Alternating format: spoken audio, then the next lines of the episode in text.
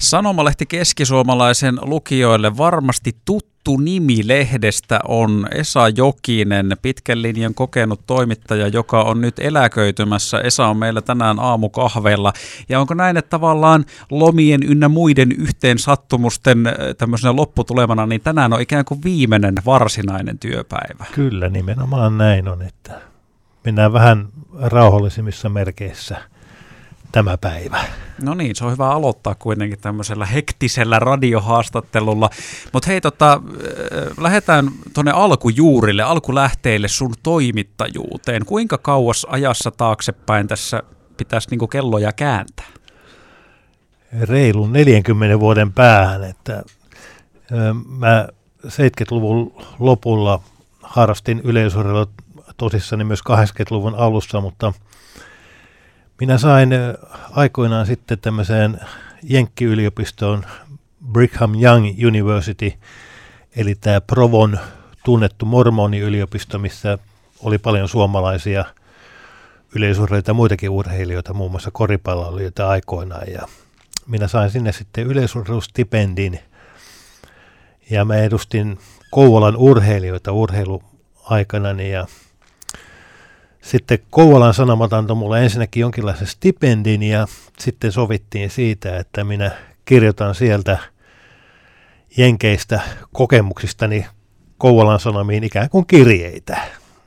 Ensimmäinen alkoi, että terve, ja toinen alkoi, että terve taas. Mutta siitä tämä journalistinen ura on saanut alkunsa. Ja siihen mahtuu vuosien varrelle paljon julkaisuja ja tota, oliko näin, että siis erään nykyisen ministerinkin kanssa on tullut toimittajan töitä tehtyä? Joo, eli Timo Harakka oli aikoinaan Jylkkärin Jyväskylän yliopistollehden päätoimittaja ja, ja tota, minä kirjoitin siihen aikaan, aikaan sinne. Muistaakseni joko Harakan aikana tai vähän ennen, niin kun keskisuomalaisessa oli Kunto Kalpa, niin minä kirjoitin Into Säilä – nimimerkillä pakinoita sinne ja sitten Harakan aikaan Harakka halusi antaa mulle jonkinlaisen toimittajakortin ja hän ei löytänyt mitään muuta kuin perheavustajan. Ja sitten ota, me oltiin kerran yhden kaverin kanssa edustamassa Jylkkäriä ilmavoimien tiedotustilaisuudessa. Siellä oli sitten ilmavoimien komentaja Rauno Meri oli paikalla ja ja tota, minä olin toimittaja, kaveri oli olevinaan valokuvaaja ja, ja tota, jutun pääaihe oli se, että kenraali tarjosi minulle pullaa ja valokuvaaja oli sen verran toistaitoinen, että siellä oli loppujen lopuksi sitten Harakka oli Vietnamin sodasta valinnut kuva, jossa Jenkki helikopterimiehet olivat kädet pystyssä vihollisen kiväärien tähtäimessä Joo. tähtäimessä ja siinä olisi joku heitto tähän, että millä tavalla ilmavoimat suhtautuvat kahteen mainion toimittajaan. Okei. Okay. Onko tämä juttu arkistoitu johonkin semmoisena suurena aikaansaannoksena johonkin oma olohuoneen seinälle? No ei, ei sitä ei sillä tavalla arkistoitu. En tiedä, voi olla, että mulla on jossain papereiden joukossa se, mutta – mutta silloin suhtauduttiin, Harakkakin suhtautui sen aikaisen työhönsä varmaan vähän rennommin kuin nykyiseen työhönsä. Joo, no te, siltä se ainakin tässä kuulostaa.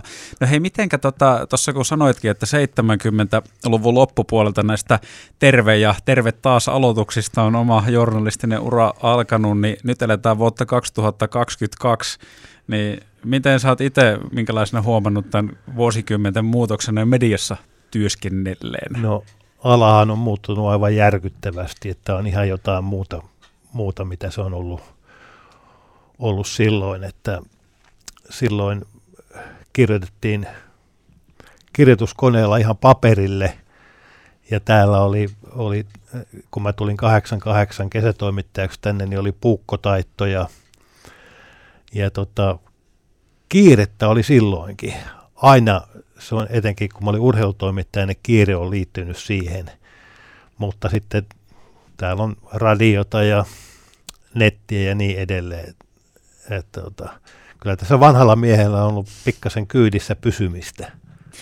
Mutta on hauska siis, mitä tuosta kerroit, että minkälaista on aiemmin ollut, niin mä en ole itse elänyt sitä aikaa, kun radiossakin on vielä leikkaa liimaa, on tarkoittanut jotain aivan muuta kuin tänä päivänä, kun nyt se on vain nä- komento näppäimissä, mutta kun ennen se on ollut ihan fyysistä leikkaa liimaa, mistä radiossakin toimittajilla, niin sama sitten tavallaan minkälaisia muutoksia se on lehtipuolellakin.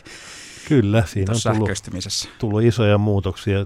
Tuosta voi sanoa, että kirjoituskoneiden aikaa, niin mä en muista, oliko se 80-luvun ihan lopussa, kun Jyppi pelasi TPS vastaan noita finaaleita ja meitä kolme toimittajaa, Kulmala, Ilkka, Järvisen Henkka ja minä oltiin sitten menossa katsomaan, katsomaan jotain finaaliottelua Turkuun. Ja meillä oli sitten kirjoituskoneet semmoisissa salkuissa ja sitten loppujen lopuksi kävi niin, että, että me jouduttiin soittamaan Jypin silloiselle toimitusjohtajalle Urpo Helkovaaralle, että viittitkö käydä siellä keskisuomalaisen parkkipaikalla hakemaan, että siellä on kolme tämmöistä kirjoituskonesalkkua pihalla. Miehet oli lähteneet ilman kirjoituskoneita, kun ne oli jäänyt siihen parkkipaikalle parkkiin. Oi oi. No niin, mutta jutut valmistui jollakin konstilla. Kyllä, niin sitten mehän saatiin ne kirjoituskoneet, kun Helkovaara toinen sinne. Tämä on hyvää yhteistyötä toimittaja ja seuran välillä. Jatketaan äh, pian eläköityvän toimittaja Esa Jokisen kanssa rupattelua Danin jälkeen. Voisin kuvitella, että 70-luvun loppupuolella toimittajan uransa aloittaneella Esa Jokisellakin on jokunen seikkailu tullut tässä vuosikymmenten aikana. Tuleeko mieleen jotain semmoisia yksittäisiä hetkiä, tapahtumia tai reissuja toimittajauran varrelta, mitkä olisi jäänyt pysyvästi mielen syövereihin, että tapahtui jotain semmoista? No yksi mielenkiintoinen on, oliko se vuonna 1991, oli Lentomäen MM-kisat – Viikersundissa ja mä olin ensimmäistä kertaa ulkomaan komennuksella silloin ja sillähän kävi niin, että sinne taas mennä pari päivää sillä, että ei hypätty ollenkaan. Ja silloin kun ollaan ensimmäisellä komennuksella, niin se rupesi kyllä stressaamaan aika paljon ja sittenhän siinä kävi niin, että loppujen lopuksi Matti Nykänen voitti siellä, siellä MM-hopeaa, mutta siinä oli kaksi päivää semmoista kummallista kärvistelyä ja Toinen, mikä sitten tulee helposti mieleen, on vuoden 1994 MM-kisat Milanossa, jääkiekon, jääkiekon, jääkiekon MM-kisat, ja siellähän oli tiukat paikat, että Suomi jäi loppujen lopuksi hopealle siinä rangaistuslaukauskilpailun jälkeen. Mm. Mutta ota, minun kannaltani isoimmat ongelmat olivat siinä vaiheessa, kun mun piti lähettää juttua sieltä, että siellähän periaatteessa näissä jääkiekon MM-kisoissa, ne on yleensä aina myöhäistapahtumia, niin jutut täytyy ensinnäkin kirjoittaa osaksi jo etukäteen ja sitten saattoi olla, että lähetetään osa jutusta, jutusta ja vielä kun peli on kesken. Ja tämä nyt oli äärimmäisen mielenkiintoinen tapahtuma, koska siinä oli Suomella realistiset mahdollisuudet voittaa se ensimmäinen MM-kulta. Mm.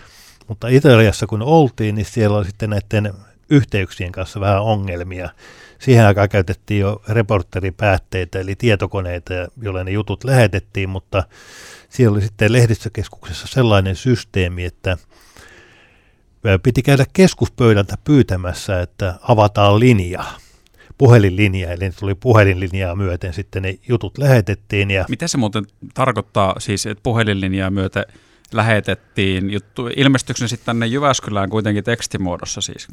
No ne, se konkreettisesti periaatteessa ne, sehän on varmaan niin tämä nykyinen tietokoneyhteistyö, tai sanotaan, että aikaisempi modemin kautta onko se nyt ADSL vai? No mutta siis ol, oliko se kuitenkin siis ikään kuin sama, että nyt laitettaisiin tiedätkö, sähköpostilla menee tai jossakin muodossa no, ja sitten täällä avataan koneella se ja sä saat Wordille vaikka se jutu Joo, joo se juttu joo. tulee niin kuin periaatteessa aika lailla valmiina. Joo. Jos mä nyt oikein muistan, ja tän, tän ikäisenä enää kovin hyvin niitä muista. No joka tapauksessa sillä piti käydä keskuspöydältä pyytämässä, että ne avaa sen linjan jollekin tietylle puhelimelle ja mm. aina kun sitten meni sinne puhelimelle ja rupesi lähettää juttuun, niin se yhteys katkesi. Ja tämä tapahtui niin monta kertaa, että mä en pystynyt laittamaan sitä juttua ollenkaan.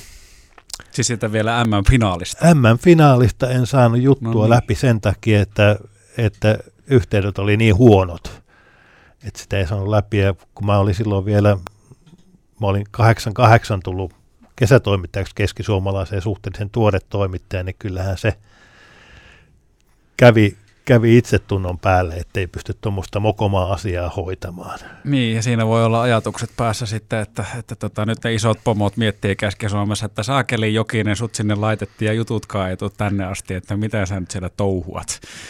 Niin, ja tota, kun kuitenkin taustalla on se, että siinä, siinä vaiheessa oli oppinut sen, että jossain ulkomailla saattoi joutua siihen, että joutui puhelinpistokkeesta ottamaan kannen irti, että sai, sai tota, noi pistokkeet, omat pistokkeet siihen kiinni, Aa. kiinni tota, siihen paikalliseen puhelinsysteemiin ja sen sellaista, mutta sitten kun yhteydet ei toimi, niin ne ei kerta kaikkiaan toimi.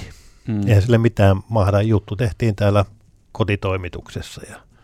Mutta toi on hei jännä, niistä kirjoituskoneistakin tuossa aiemmin kun puhuit, niin kuinka paljon se on tavallaan helpottanut kirjoittavan toimittajan työtä, tämä teknologinen kehitys, koska nykyään kun mäkin tässä näpyittelen tähän tuota noin, niin, omalle verkkokoneelle kaikenlaista, niin parilla napilla mä saan teksti otettu takaisin, että onko se helpottanut versus se, että teille jäi silloin kirjoituskoneet aholaitaan, kun te lähditte johonkin lätkäfinaaliin Turkuun ja soititte Urko, Urpo Helkovaaralle tuo meidän laitteet tänne mukana, niin tota, onko tämä helpottanut sitä itse työtä, että voi tavallaan kirjoittaa kaiken ja sitten yhdellä napipainauksella heittää ne huitsin Nevadaan?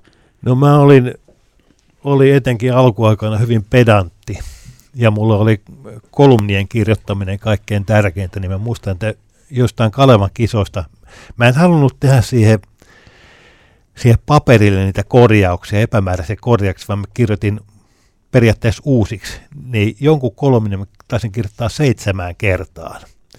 Ja nyt jos vertaa sitä, sitä tota, nykyaikaan, niin just nyt tässä vaiheessa kirjoittaa suhtkot valmista tekstiä heti, mutta siinä vaiheessa, kun nämä reporteripäätteet tuli mukaan, niin silloin kun pystyi vaihtamaan kappaleiden paikkoja ja korjaamaan suoraan siihen tekstiin, niin se helpotti äärettömän paljon sitä touhua. Mm.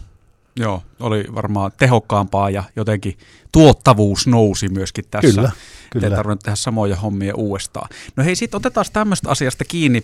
Esa Jokin, mä luulen, että meillä on linjoilla semmoisia kuulijoita, jotka muistakin yhteyksistä sun nimesi tietää. Eli toimittajan hommien lisäksi. No toki sä sivusitkin sitä tuossa ihan alussa, kun sanoit, että harrastit siinä yleisurheilua ja lähettelit sitten, oliko se Kouvolan Sanomia silloin niitä ensimmäisiä terve ja terve taas tekstejä mistä journalistiura sai alkunsa, mutta siis tämä urheiluharrastaminenhan on vienyt sut jopa olympiakisoihin saakka Suomen edustajana, eikä missä tahansa lajissa, vaan kymmen ottelussa, 80 oli vuosi. Niin tota, miten toi oma urheiluura ja minkälainen on jälkikäteen muistikuva olympiakisoista atleettina? No sanotaan nyt niin, että sen ikäisenä parikymppisenä niin ihminen ei ole suinkaan viisaimmillaan, joten mulla oli aika kovat tavoitteet, että mulla oli joskus tavoitteena, että voittaisi jopa olympiakultaa, enkä mä nähnyt sitä esimerkiksi, että joku 600 pisteen ero maailman kärkeen olisi mikään ongelma, mutta kyllähän mm. sitten ongelmaksi osoittautui loppujen lopuksi.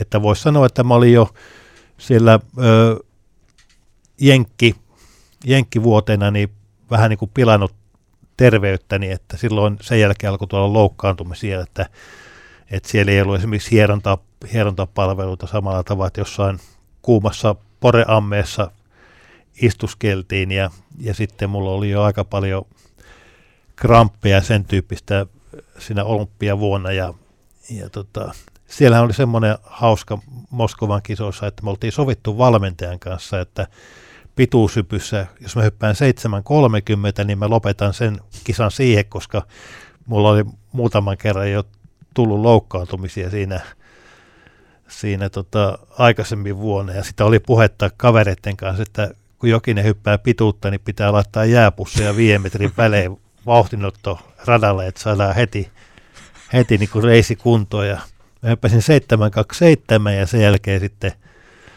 seuraavalla yrityksellä se reisi kramppasi ja se no, meni se okay. koko kisa sitten loppujen lopuksi pieleen siinä, mutta, mutta että olihan ne mielenkiintoista olla oikeasti olympialaisissa, että, että tota, oikeasti kun menee sinne ja siellä on Lenistä Lenillä 100 000 katsoja, niin onhan se vähän toisen tyyppistä kuin pikkukisoissa ää, tota, tuolla Kymenlaaksossa tai, tai Keski-Suomessa. Mm. Ja, ja tota, siellä oli sitten paljon semmoisia asioita, esimerkiksi se, että kun täällä saa ra- verrytellä rauhassa siihen asti, kunnes lähdetään juoksemaan satasta tai, tai jotain, mutta siellä joutuu sitten odottamaan sitä lähtöä jossain calling roomissa ja sitten pitäisi olla kuitenkin tavallaan niin kuin se elimistö siinä kunnossa, kun se on normaalisti. Mutta se oli, se oli vähän semmoista opettelua se reissu. Miten hei, tota, mm, kymmen ottelu yleisurheilua kun miettii, niin jotenkin itsellä mä nostaisin jopa lajiksi, että siis absoluuttiselle maailman huipulle ja sanotaan olympiakultamitalin voittaminen tämän kaltaisessa lajissa, niin siis melkein yleisurheilun vaativin laji kuitenkin kyseessä.